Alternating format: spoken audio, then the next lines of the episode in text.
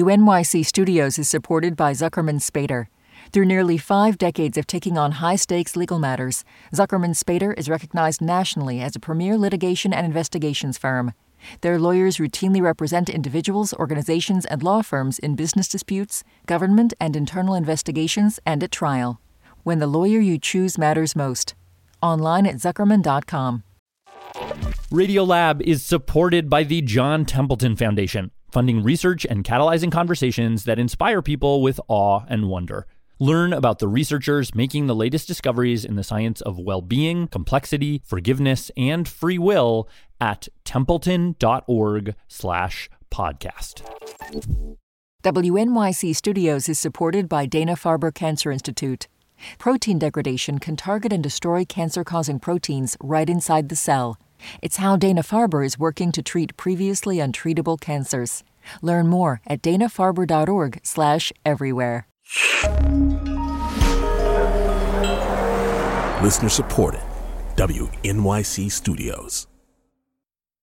Hey, I'm Latif Nasser. This hour, we dive deep into the vault back to 2012 to explore the grotesque tube slide that lives inside all of us. I mean, it seems straightforward, right? It should be like every day, several times a day, put food in your mouth, sometime later, comes out the other side. But what really happens in between? Now, I so vividly remember listening to this episode when it came out.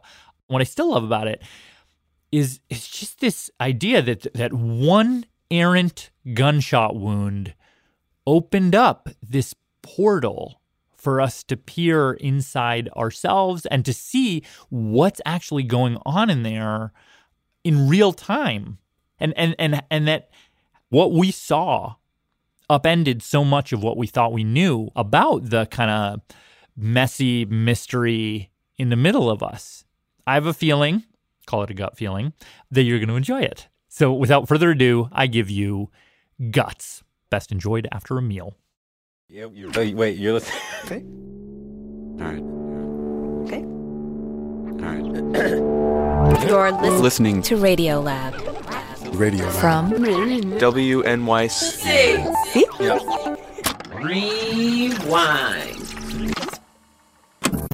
Hello.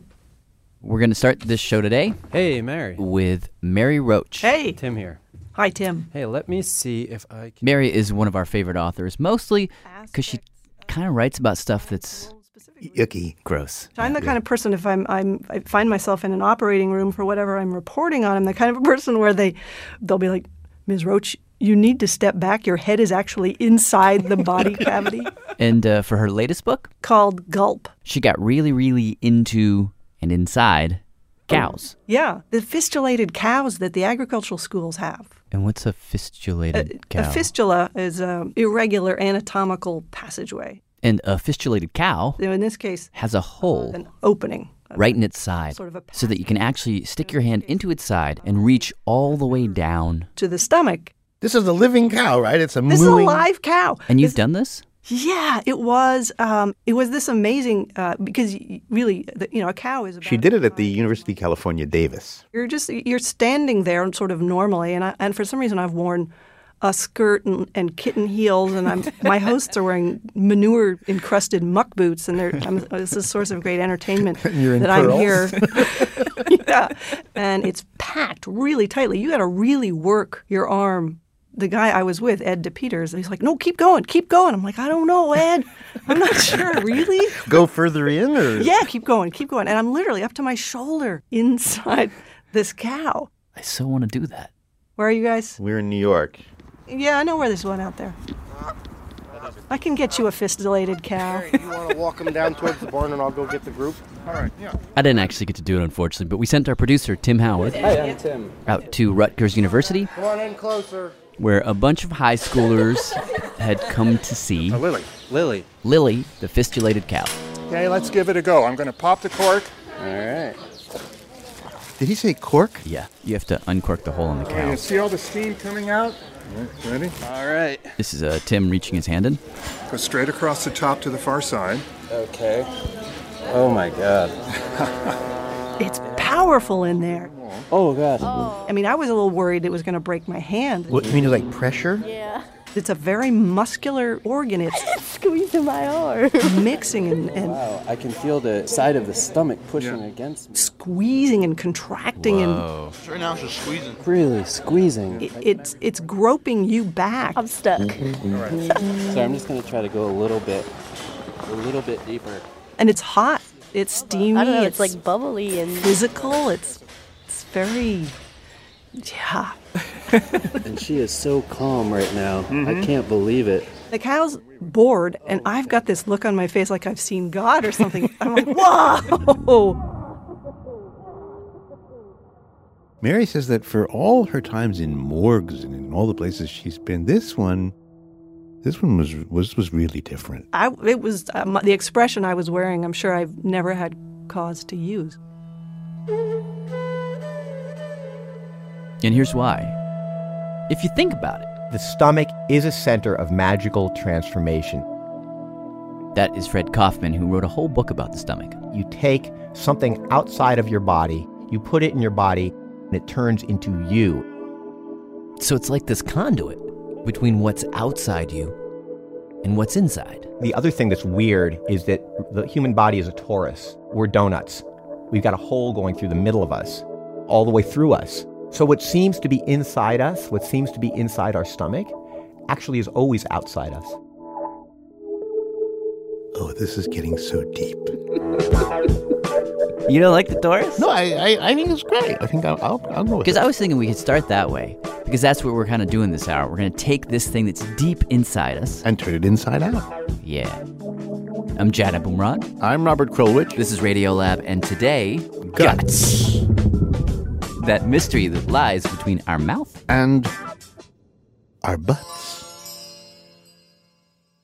We are these sacks of guts, and we wa- and these skeletons, and we walk around, and we never even see them. We don't, and, and, and for centuries, nobody really knew what's going on in there. But then something happened that uh, opened up a window. Yeah. Do you want to start? Yeah, let's start at the beginning of it. Yeah, let's once upon a time it. Okay, so Once upon a time. it, it all begins. And when is this? Uh, they first met in 1822. Uh, once upon a time in 1822, there was a guy named William Beaumont. William Beaumont uh, is is a farm boy from Lebanon, Connecticut. Uh, five brothers and six sisters. And And William- William- clearly is the smart one. He was the one with the big dreams. So at an early age, he leaves home and gets himself a job as a doctor, an army doctor up north. at Fort Mackinac, which is this, uh, uh, it, it's a trading post basically. Mac- So Beaumont, he has a little doctor's office at the top of this hill, and at the bottom uh, there's a general store, for uh, fur traders who were- would come in from Canada. super hardy dudes. Like it's cold up there, and they're going out in canoes, and they're running with these huge packages of furs on their backs. I imagine big beards. Sure. In any case, that was all just set up. Here's the actual story. One day, June 6th, 1822, normal morning, All the fur traders come in and are unloading and loading and getting their coffee, salted meat, supplies to go out. trap some fur, when all of a sudden, boom! Right outside the shop, Somebody's gun went off. Somebody calls Beaumont. Beaumont dashes out the door runs down the hill, finds this guy this 18 year old kid. really in bad shape. The kid's lying on the ground. He's a big guy, muscular, but he's covered in blood.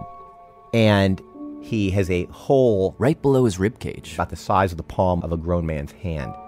Nobody was sure what happened, but someone's gun had gone off by accident and shot this boy point blank. His lungs are dripping out. There's blood. This is what Beaumont sees when this he is shows what up. Beaumont sees, and the other thing Beaumont sees is food coming out of his stomach. Meat and bread and coffee. Yeah. Basically, the remnants of his breakfast spilled out. on the ground right in front of him. You can kind of see the gears turning in Beaumont's head as if he's thinking, Whoa. There it is. digestion in action. Which was hmm, kind of disgusting, but it was also something of a revelation because in 1822, The stomach was an area of mystery. Just like today, we're aware the brain is an area of mystery. And for centuries, people believed that the stomach, and more broadly the gut, was in a very real way the center of our beings. Yes, in Puritan times, the bowels are the seat of human sympathy. You know, like where our deepest feelings come from. If you have bowels for somebody, that means you sympathize with them. Oh, was that something people would It- say? Absolutely. Wow, we should bring that term That's back. very interesting. Yeah. I have bowels for you. Point is, medical science was pretty fuzzy on what happens down there. I mean, they knew it was important, but they had no idea how it worked. Like, how does food become us? Nobody understood it. because they can't see. You can't uh, directly observe it without opening the person up. But here was a guy open right up. But of course, Beaumont is a doctor, so he's like, wait, I've got to save this guy. So he starts sewing him up frantically, pretty sure this fellow's not going to make it. And he was surprised that two days later the guy was alive. Really surprised. And as the months passed, this kid, St. Martin. that was his name, Alexis St. Martin, he gets better, but A year later, he still has this hole in his stomach. the hole never closes. He, what happened is he, he grew a fistula. You know, just like the cow we talked about earlier, except in, in this case, he didn't have a cork where he was wounded. He had a flap of skin covering the hole. If you wanted to, you could just pull back the flap and look inside. And we don't know if Beaumont left it that way on purpose. What we do know is that he sees an opportunity. to make the body give up its secrets. He sees he's got something that nobody else has. Maybe he even thinks, this man could be my ticket out of being a lowly uh, Fort Mackinac doctor So Beaumont kind of hires him as a man around his house. as a manservant. You know, he said, "Oh, it was a charitable thing. I wanted to help him." you know, because it couldn't work. And I'm thinking, "Mm, I don't know, maybe, maybe not. And so about a year later, he starts. on in. He starts his experiments. Oh my lord, this is straight out of a movie. While reporting this story, we ended up visiting the rare book room at the New York Academy of Medicine, which is pretty much the coolest room ever. It's all mahogany, and they've got like ancient skulls sitting on top of bookshelves, and the books are. Hundreds and hundreds of years old. In any case, the librarian Arlene Shaner That's me. showed us around, and then put on some white gloves, disappeared between some stacks, and came out Oh, uh, But here we have with a little purple book. Beaumont's observations. Experiment one is on August 1st, 1825. So at 12 o'clock, I introduced through the perforation into the stomach the following articles of diet. So what he does is he, he takes different foods, a piece of raw salted fat pork, some corned beef, you know, like a one inch square of corned beef, a piece of stale bread, and he attaches them to a silk, silk string, string. and he inserts them through the artificial opening into the stomach. into the stomach for an hour. Then he takes it out. Like a fisherman? Yeah. Yeah, he's fishing. He's, he's, d- he's doing stomach fishing. And he takes it out and he records, you know, So it was an hour later. how much uh, was digested. withdrew and examined them, found the cabbage and bread about half digested, the pieces of meat un- This went on for hours. returned them into the stomach. At 2 o'clock p.m., withdrew them again, and hours. returned them into the stomach again. For years. Over the next few years, Beaumont puts anything he can possibly think of into that stomach. Pig's feet soused, take an hour. Animal brains boiled, take an hour and 45 minutes. Fresh eggs hard boiled, take three hours and 30 minutes. Soft boiled, take three hours. Fresh eggs fried, take three hours and 30 minutes. Fresh eggs roasted, take two hours and 15 minutes. Look, it's just the totality of food in America at that point. Whipped eggs take an hour and a half. He's trying everything. Baked custard takes two hours and 45 Oh Oh minutes. God, it goes on for Goes on pages. and on for- Alexis St. Martin is becoming increasingly irritable about this whole process. I would imagine, because a lot of the times the things that Beaumont would stick into his stomach would make him sick, give him A fever, pain in his head, depressed pulse, dry skin, coated tongue, and numerous. So in 1825, three years after this all started, St. Martin finally bolts, goes back to Canada, gets married, even has a few kids. All the while, Beaumont is writing him letters, trying to lure him back. And he was offering him, "Okay, I'll pay for your family. Okay, I'll give you fifty dollars a year. Okay, I'll give you." I'll give you seventy-five. I mean, we, he kept, and then he was like, "I'll throw in the land."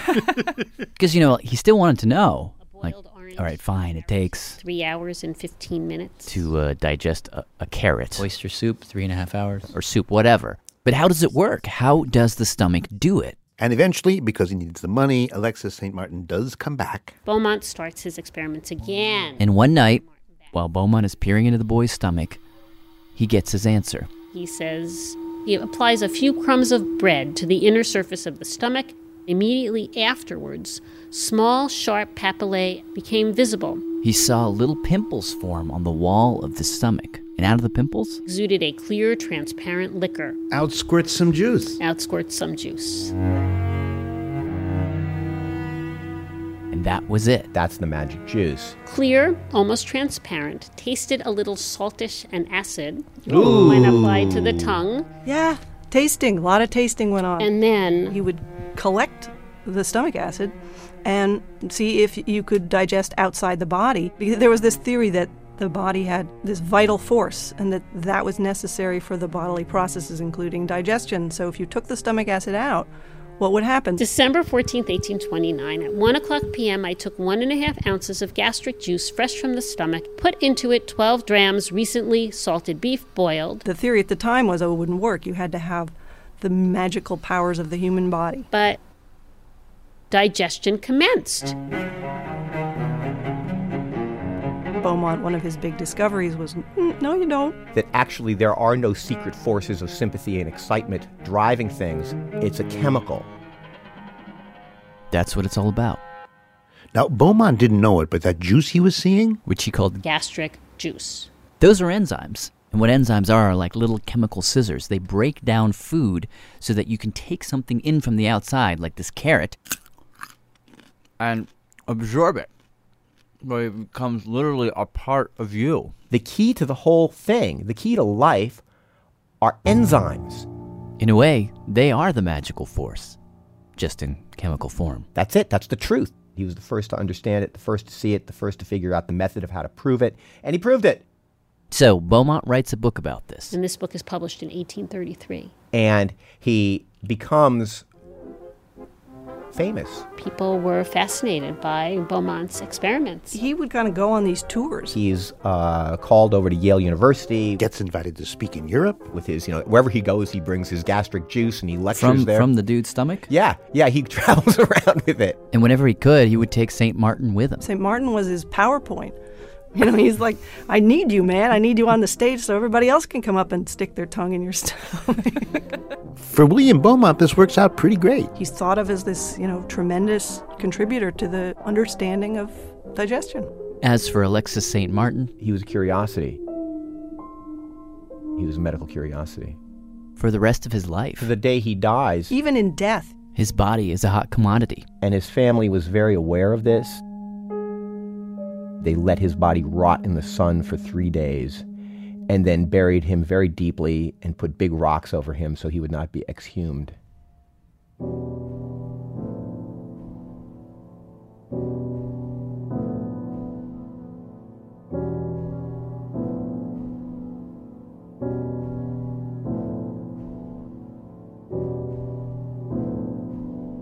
Thanks to Arlene Shaner at the New York Academy of Medicine and Fred Kaufman, who wrote a book called A Short History of the American Stomach. And a special thanks to Mary Roach. Her forthcoming book is called Gulp A Trip Down the Alimentary Canal.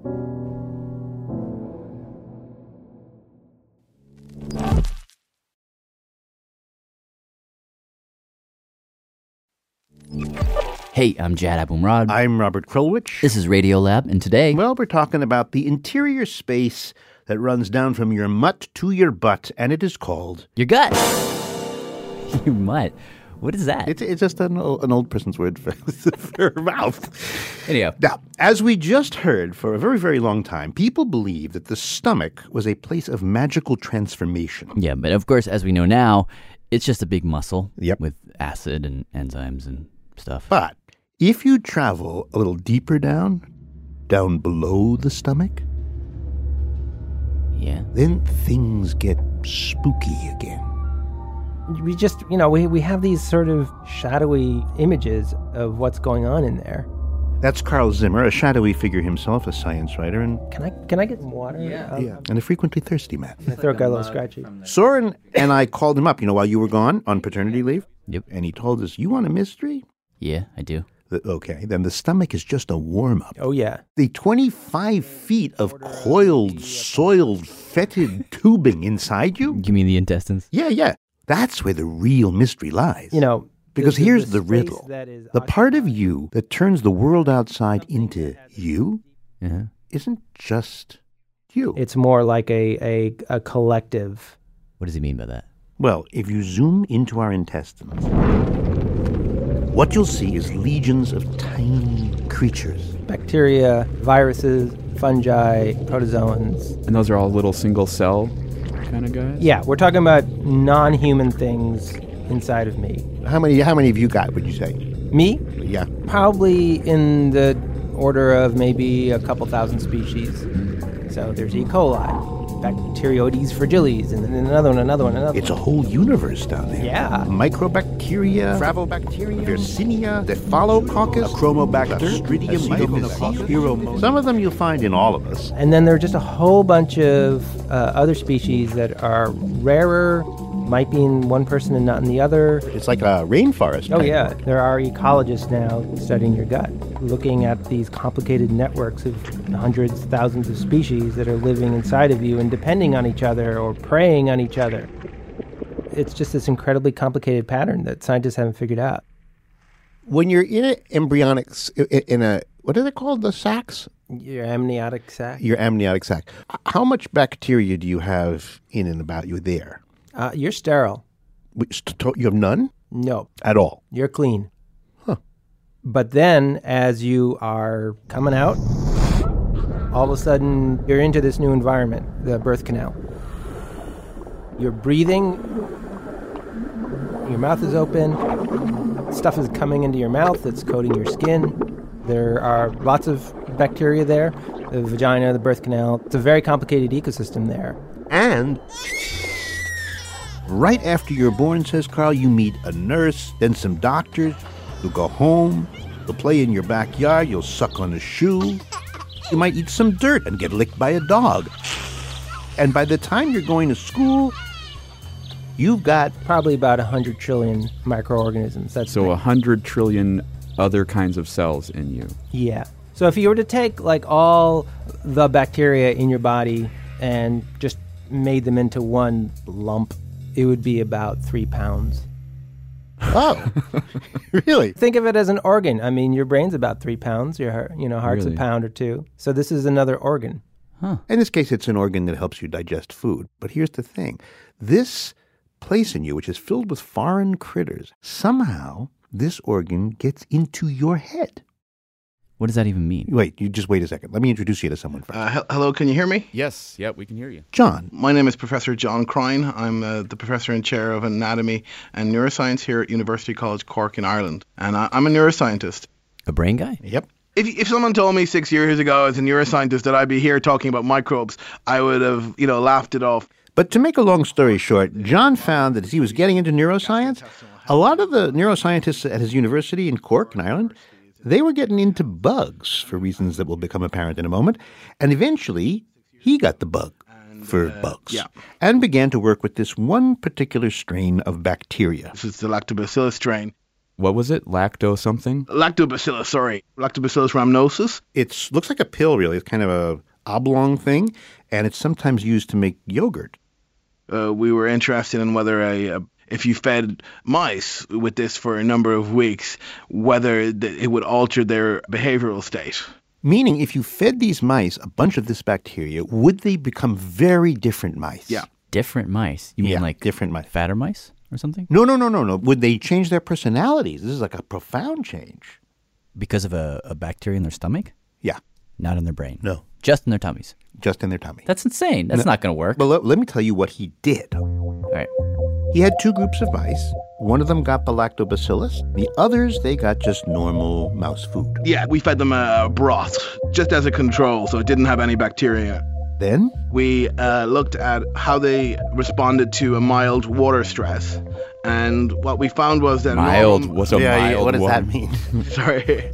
Well, it's water. It's water at room temperature. It's, it's Basically, what he did is he took these two groups of mice, the bacteria mice and the no bacteria mice, and then he would drop them into a bowl of water.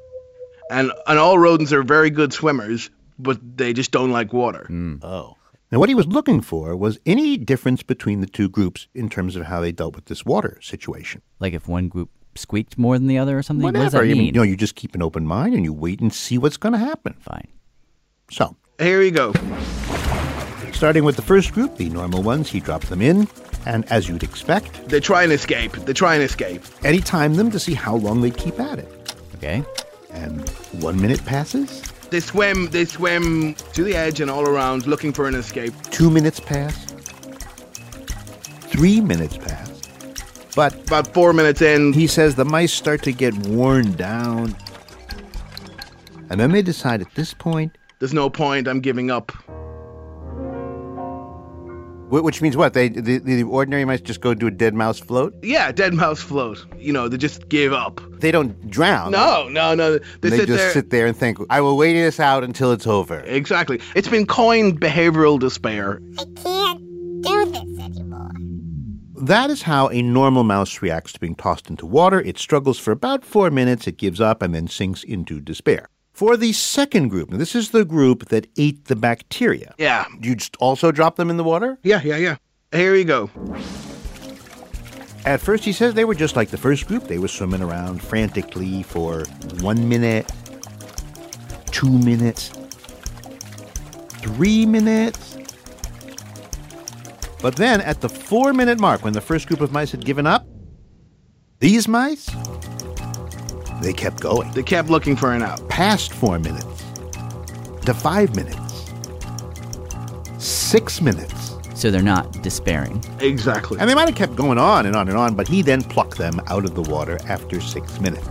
The thing that's kind of strange is like, you know, t- worrying and, and scurrying about and panicking. Like, that all seems like what it is to be a mouse. And, and you're saying that uh, bacteria in the gut can change that? Yeah. Wait a second, Soren. Okay, fine, there seems to be a difference between these two groups, but how do you know?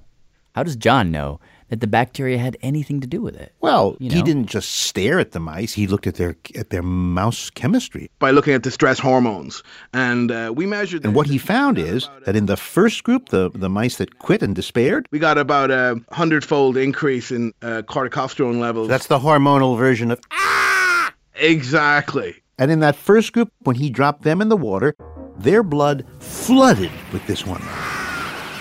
Which initially, you know, it's not a bad thing because a mouse has to act, but all out panic isn't great for a little mouse. And after a couple of minutes of hormone coursing through the veins, the mouse just, you know, burns out and shuts down. But in the second group of mice, now these are the mice that ate the bacteria. We found that in the mice fed the lactobacillus They, well, first of all, they had half as much of that stress hormone. half. And they had another chemical suddenly in the mix. We found very, very distinct uh, changes in the receptors for GABA in a, a variety of brain regions. GABA? GABA. What's GABA? Well, he says you can think of it as the opposite of a stress hormone. It basically is there to shut down the brain, stop things, inhibit, uh, make us more relaxed, chilled out. And he thinks what's happening is that in these mice that ate the bacteria, they hit the water, the stress hormones come online, but before things get too intense, in comes GABA, and GABA just goes,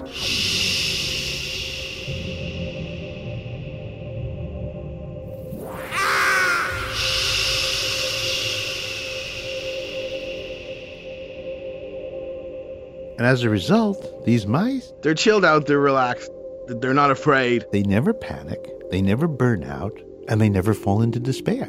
they behave like as if they were on Valium.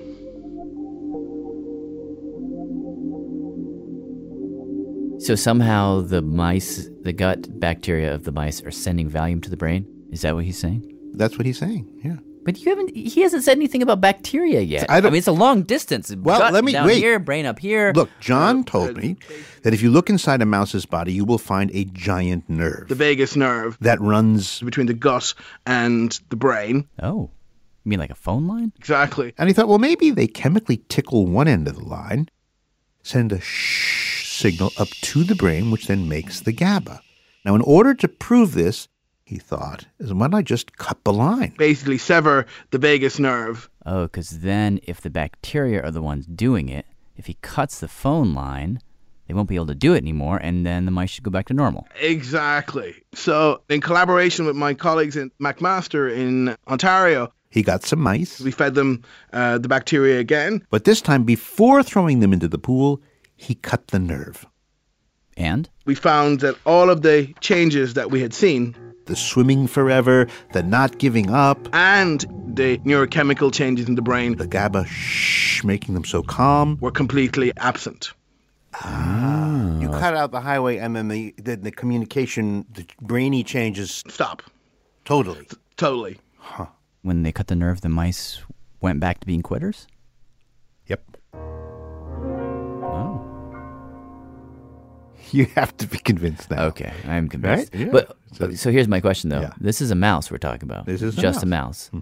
Does this have anything to say about us? I mean, is there any connection to make? Well, I asked Carl that question. Uh, th- there, there was one study uh, that where was it? Uh, oh, oh, you know what? Oh, So this was a uh, clinical trial actually done in France last year. That's Jonah Lehrer, who regularly reports about things neurological for us and, and others. And he knew about the study too. Yeah, so they fed people just massive doses of probiotics. Is it, does probiotic mean like the good ones versus the bad ones? Yeah, probiotics are the good gut bacteria. They're in yogurt and things like that. So these guys in France, they gave these people packets, like sugar-sized packets of powder, and inside the packets there are two different kinds of bugs. Lactobacillus helveticus and Bifidobacterium longum. Mm. two of my favorites. Yeah, yeah. Well, you should like them because I gave them to people and And they showed a fairly dramatic reduction in their basal anxiety levels. they became less stressful and had less anxiety. Because when they took them to high diving boards and threw them off instead of screaming, how did they- what did they- How do you test these things? Um, I see the Hopkins symptom checklist. I see the Hopkins. Basically, they did a little survey and asked questions. Uh, how distressed do you feel? You know, they took levels of stress hormone. And the 24 hour urinary free cortisol. you know, so they had some quantitative measures and People who took those probiotics said they felt less angry, less anxious, and less depressed. Wow, so the gut bugs have us on a chain too. Yeah. See, because we, you know, we have, you know, one thing to remember is like, you know, our mood, a lot of the way our mood is set is through serotonin. That's like when they do antidepressant drugs. It's the serotonin Right. reuptake something. Yeah, so you're controlling the amount of serotonin that's going in and out of your neurons. Yeah. Right. You have very little serotonin in your brain, but it makes a huge difference. Yeah. You have a huge supply of serotonin in your gut. 80% of all the serotonin in your body is in your gut. Really? Yeah, and the bacteria can be feeding on that stuff and you know, there could be it could be that, you know, they You have an oil well of happiness in your gut, and if you get the right pump, you could feel happy more of the time. It's one possibility. So, Jad, when you and I are sitting around feeling all stressed and anxious, or when- if we're just happy and, and gay in the old sense of the word, Now we know this mood is shadowed, influenced, and shaped by the bacteria you have in your intestine. the kinds of studies that that show this effect they've all happened in the past couple years and that's it period but there's this judge review it was in the proceedings of the national academy of sciences it was just kind of commenting on a couple of these studies and saying like hmm let's think about which bacteria we should focus on for psychological treatments let's think about how we can treat people's psychological disorders with bacteria this way let's just think about it This is in the proceedings of the National Academy of the Sciences. They're talking about Yeah. treating psychological disorders with yogurt, yeah medicinal yogurt in the future but medicinal as in Prozac, Sure. medicinal as in whatever they give to people with schizophrenia. Well, I don't. I mean, who know? I mean, who knows what'll work and what what won't work? It's just, but it's something that people are saying like we need to look into this. There's something for me a little poetic about the fact that a lot of our moods come from the same organ that produces. I I mean, I haven't put my finger on what's poetic about that, but but but it just. I was right. but right it with does you. kind. I mean, it, it does make a little bit more sense when you step back and think about this from the perspective of evolution. That you know, our biggest decisions way back when were what to eat. Is this going to kill me and make me sick? Is this food spoiled? So it makes sense that Yeah. the part of the body which can detect that is also intimately connected with decision making systems that have to do with this is going to make me happy or this is I should fear this and not eat this. Hmm. So as outlandish as it seems that you know the self is connected with the part of the body that produces it also has a little bit of engineering logic to it.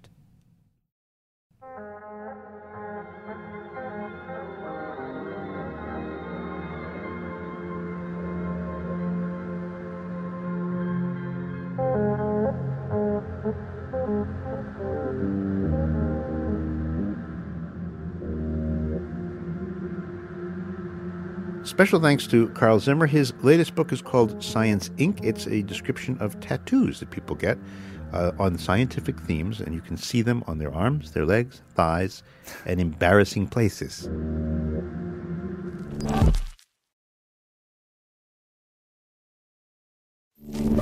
Okay, ready. Hey, I'm Jad Abumrad. I'm Robert Krulwich. This is Radio Lab, and this whole hour we have been talking about.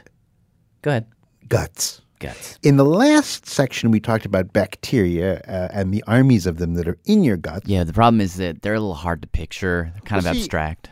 Uh, why don't we finish with a story that makes the whole issue real and much more concrete? This is the tale of a troubled relationship between a man and his on again, off again gut. Yeah. Hello. Hello. Hello. Man's name is John Reiner. He's a writer, lives here in New York. Mm-hmm. So one day you are eating your way through your life as you usually do, and then things take an odd turn. Yeah, how did it how did it begin? It began with a surprise. I was at home and I was uh, about to go make myself a tuna fish sandwich. But John thought, you know what, let me go to the bathroom first, get that out of the way. So he sits down on the pot to do his business. And I felt a funny twinge in my gut. Now, John has had gut pain before. I suffer from something called Crohn's disease, which is a gastrointestinal condition. But I had gone through a period of about a year's remission, excellent health. And so when this pain came on, John figured, no big deal. It seemed to come out of nowhere, and I thought it'll go away out of nowhere. Like usual. But it didn't. Within about, you know, a minute, what was a small twinge all of a sudden felt like a knife into my gut. Before long? I'm on my living room floor, flat on my back, and I can't move. John calls an ambulance, they rush him to the hospital, and when they get there, the doctors take one look and tell him, your intestines were clogged and now they've burst. and it's now spreading bacteria throughout your system. Basically, you're on the verge of having sepsis, meaning you could die. So you need emergency surgery. But they also told him that I should recover. And when he came out of the OR, it looked like he would. But the doctor said, let's play it safe, stay here for a week, we'll feed you through an IV, and give your gut a break. So I'm on an IV for a couple of days, and I've been on nothing by mouth in the hospital numerous times before, but always for four to five days. And after four or five days, John says, what normally happens is that you'll start to feel hungry again. And that's a great sign. That means that your gut is healing and it's ready for food. But this time, that didn't happen. In fact, he says he got sicker. Nausea, vomiting, chills, fever spike. So the doctors take more pictures of John's insides, and they notice something weird. In the area where I had the tear in my intestine, there's now a fistula, which is a hole. Now, normally this is something you could sew right back up. But the doctors tell him, uh, in your case, No. The tissue uh, around the area of the tear is so compromised that you can't withstand another surgery right now. Plus, you've got high level of infection again. You're no candidate for surgery. Our only solution, they tell him, is to let your gut heal on its own. But in order to do that, we've got to shut it down. Yes. Basically, numb it with anesthesia. So my gut was in an induced coma. Nothing would pass through it. There'd be no activity. Which meant the doctors told him, obviously, no eating. Instead, we're going to put you on a food pump. And the food, pump. is a mechanical pump about the size of, and the weight of two bricks carried in a backpack. And the pump in the backpack is attached to this big bag. Big bladder, the big 3,000 milliliter bag of uh, TPN is the medical name for the nutrients. What does that stand for? Total parenteral nutrition. And Hmm. the stream runs, you know, out of the pump through the tube into my arm. You were going to be given essentially a, a, a- an outdoor stomach. That's right. And this is where our story really begins. So John goes home with his new exostomach. He can eat, but every day around mealtime, he says, he would turn on the food pump. And this is uh, actually what it sounds like.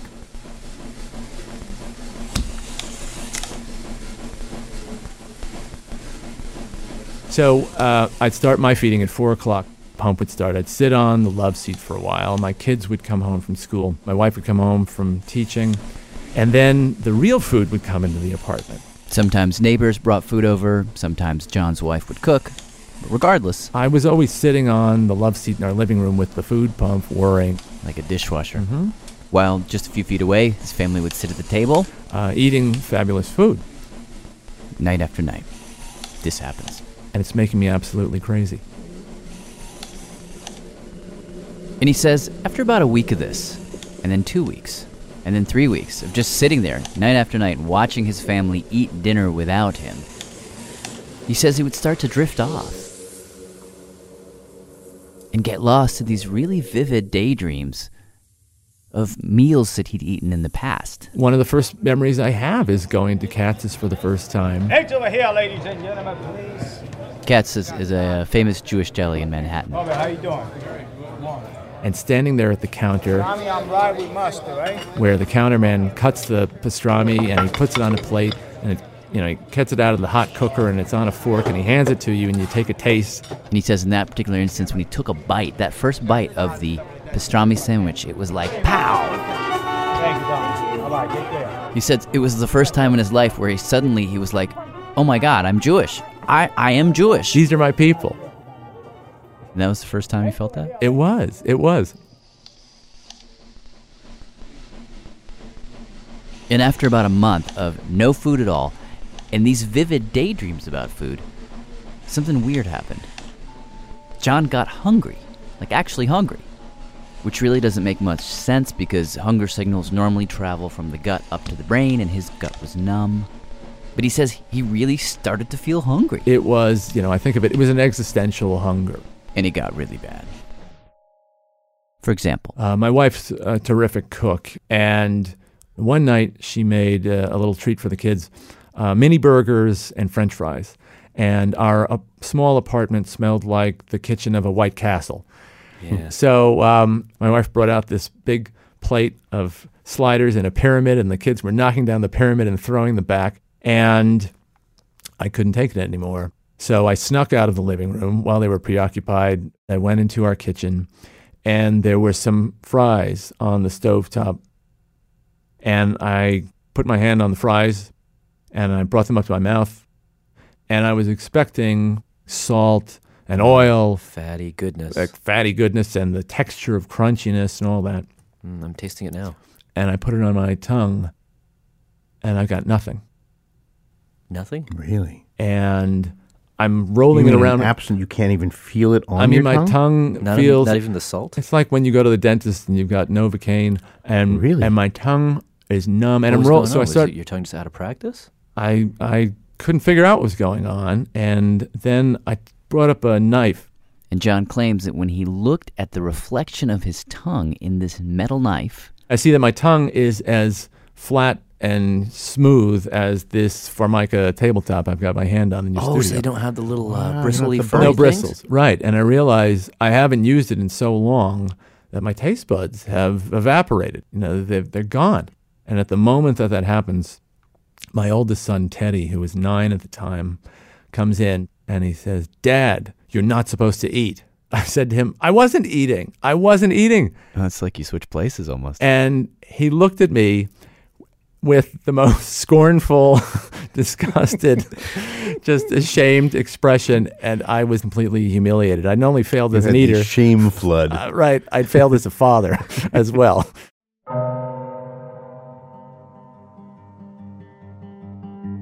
As the weeks dragged on and John didn't get any better, he actually started to take that thought seriously. Like maybe he really was failing at being a dad. I'm a stay at home dad.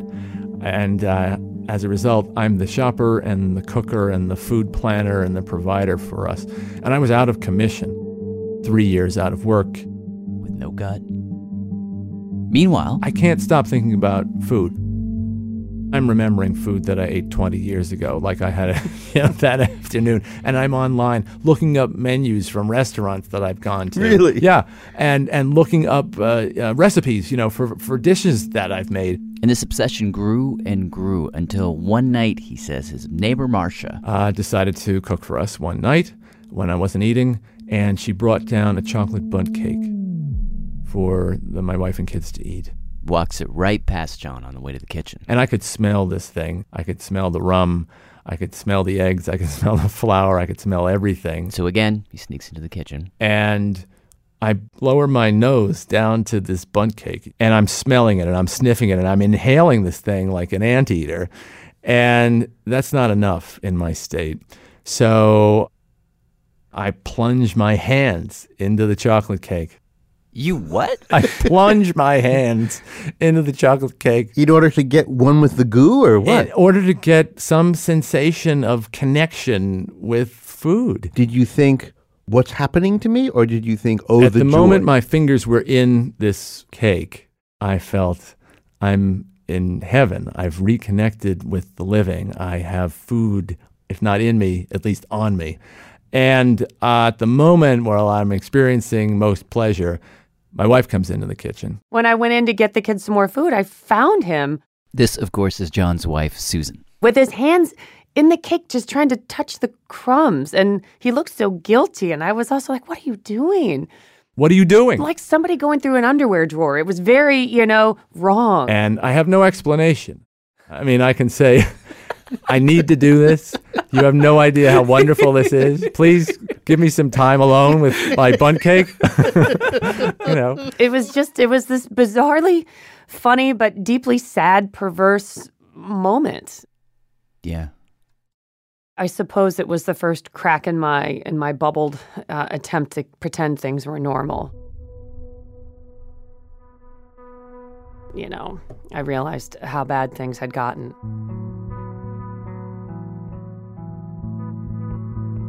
And after that, she says, things only got worse. It just became there was never anything to be happy about. He wasn't able to eat. He wasn't sure what the prognosis was. He wasn't sure if he was going to need a second surgery. It was just all bad. She says John became really depressed. and he became very difficult to even not even to cheer up but just to say well let's just not talk about it for now you know he was constantly expressing his un- unhappiness was that was that the thing? It was just the it was just dark all the time. very dark it just became very hard to face So she left. well i had spring break and my kids had spring break So Susan took the kids to her parents' place in Indiana for a week. i needed i needed to take a break Not for good. Maybe the kind of break that means I'm not really sure what our future looks like, i don't know how we're going to do this and I can't really figure that out while I'm with you. so I was alone Mm, Not entirely. while I was on the food pump and not doing well. But after a few days of moping around the house, John gets an idea. What I need to get myself out of this is uh, I need to return to a place of sanctuary for me. There was a restaurant not far from your studio here called Chanterelle. It's a French restaurant. And it was one of these very expensive capital letter restaurants that my wife and I had always planned to go to if we had a special occasion. For years, I walked past this restaurant and I would look in the window before getting onto the subway, and I would see the plates of, you know, scallops coming out and the wine steward pouring, you know, red wine and the handwritten menus on the tables and things like that. So I thought, if I can get to Chanterelle and if I can look through the window, then I can heal myself. I'll have a reason to hope. So I got on the subway, and it was past four o'clock, and I was supposed to be home starting up the pump and feeding. And I got off the subway, and I walked over to Chanterelle, and I was kind of a little dizzy and delirious. And I get to the window, and the dining room is empty. There's dust on the floor. The, the wall panels have been stripped. The tables are bare. It's empty. It's a cave. Sometime in the intervening months, or the preceding months, rather, Chanterelle has closed. Oh, and I didn't know that. Oh, you're killing me with this story. And I think to myself, you've reached the end of the line. This is it. There's nowhere else to go. And um, I walk towards the river. And I know that people throw themselves in when and they do this. And it never made sense to me before. You know, I wasn't ever ready to end things. Were you really? Because I was. Were you having suicidal thoughts? I mean, I was full having blown? really depressed thoughts, and I, I and I don't know that I would have thrown myself in, but it was the first time I was standing at the edge, thinking about it, thinking about this is how these things happen. So I got to the river, and I blacked out, collapsed on the sidewalk, and I, I woke up and it was dark. I'd scraped my chin and my elbows were bruised and I'd taken a hard fall. And um, I got up and I started to walk around. Uh, I was on this buckled old sidewalk and I looked around and there are these federal era houses. And there was a grill, a gas grill in one of the backyards that was going. Somebody was cooking dinner. And I could smell it. I could smell the smoke coming off the grill. And I could smell it. It was pork chops. And I was so delirious and so happy to be smelling food that I took it upon myself to finish cooking this guy's meal. So wait, what? So I um That's so eerie. I You lifted just- up the lid. I lifted up the lid and it looked like to me, you know, one side of the pork chops were cooked and they were ready to be flipped. So I flipped them. and um, I was so far gone that I thought, okay, well, four more minutes and these babies are going to be ready to go. And, and I didn't have a watch. So I started counting off, counting down four minutes in my head because I was going to get this stuff perfect. And all of a sudden, the back door of this townhouse opens up, and a guy walks out with an apron on and a cocktail in one hand and a seasoned shaker in the other.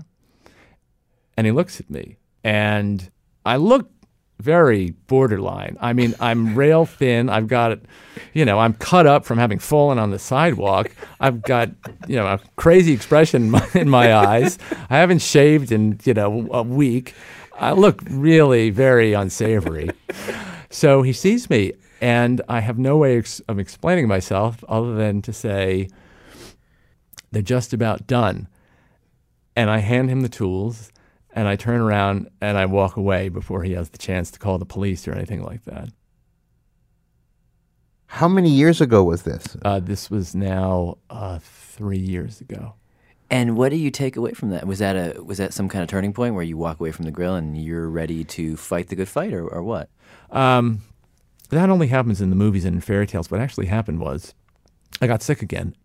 Uh, I had another infection, more bacteria, and I had to go back to the hospital. And when I went back to the hospital this time, they said, okay, um, we can't even do the food pump anymore because you keep getting these infections. And if the bacteria spreads to your bloodstream through the food pump, then you'll be gone. And we can't operate on you because you won't survive the surgery. So all we have left is to try eating. The only What? thing that's left is to go back to food because you can't ingest it intravenously. We're afraid of infection and we can't repair your gut surgically. So the only way you can keep yourself alive is to try to use your gut again. So that you, So, they start you on a on a round of uh, I don't know baby food Gerber's. I did start on the traditional applesauce and jello and pudding, soft and easily digested foods. And John says it worked. His body was able to take the food. But I couldn't taste anything. And it continued that way for another couple of months. And did the food ever taste like food again? Well, I was at the radiologist. This is not the scene I was expecting. No. I know. Well, you know, I have a little ritual with this particular radiologist. He's on the east side. And whenever I get tests there, when I'm done with the tests, I'm able to eat again. And again, this is when you do test prep, you're going about 24 hours without eating. So, f- you know, the thought of food becomes a celebration that you're going to have, right? So there's a diner on 3rd Avenue and 84th Street, 85th Street that I always go to. And I get the same meal every time. I sit at the counter and I get a fried egg and bacon sandwich on whole wheat toast. So I went there and I got the last seat at the counter and I ordered my usual. And I chew into it and I realized that I've got sort of embryonic flavors going on. I've got the uh, sort of the start of the sensation of tasting and the start of flavors in my mouth. And I could feel that great combination of the fried egg congealing with the crunchy bacon and the crunchy toast. And I do the same, you know, mir- I've got a, a knife, a butter knife, and I do the same mirror knife examination at the counter. And I can see that where before it was shiny and smooth as a porpoise, I've got little bristles. I've got little bumps on my tongue, and I can taste this fantastic $3 sandwich. Do you kiss the lady sitting next to you? Well, I turn to the guy sitting next to me and I tell him, this is the best damn thing I've ever eaten. and in classic New York diner fashion, he looks at me, he looks up from his Kindle, he looks at me and he says, You should try the meatloaf. and I think, you know, this is it. I'm back, baby. I'm back. Radiolab was created by Jad Abumrad and is edited by Soren Wheeler. Lulu Miller and Latif Nasser are our co hosts. Susie Lechtenberg is our executive producer. Dylan Keefe is our director of sound design.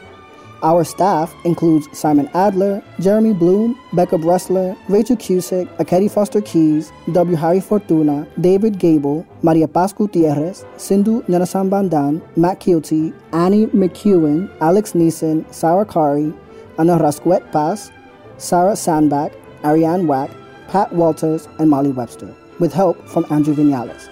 Our fact checkers are Diane Kelly, Emily Krieger, and Natalie Middleton. Hi, this is Tamara from Pasadena, California. Leadership support for Radiolab science programming is provided by the Gordon and Betty Moore Foundation, Science Sandbox, a Simons Foundation initiative, and the John Templeton Foundation. Foundational support for Radiolab was provided by the Alfred P. Sloan Foundation.